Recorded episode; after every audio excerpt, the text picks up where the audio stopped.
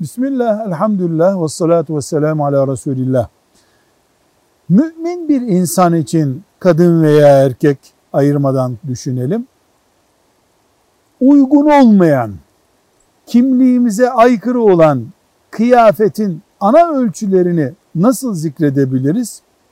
Her şeyden önce Müslümanın konumuna ters bir kıyafet giymesi uygun değildir deriz. Zenginin fakir gibi, fakirin zengin gibi, yaşlının genç gibi, gencin yaşlı gibi giyinmesi bunun örneklerindendir.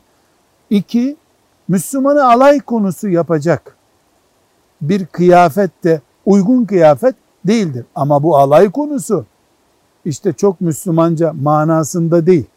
Yırtık pırtıklık açısından başka bir tipe benziyor olmak bakımından alay konusu yapacak kıyafette caiz değildir. Avretimizi inceliğinden, darlığından veya yetersizliğinden, kısa olmasından dolayı, şeffaflığından dolayı teşhir edecek herhangi bir kıyafette Müslüman kimliğine ters kıyafettir.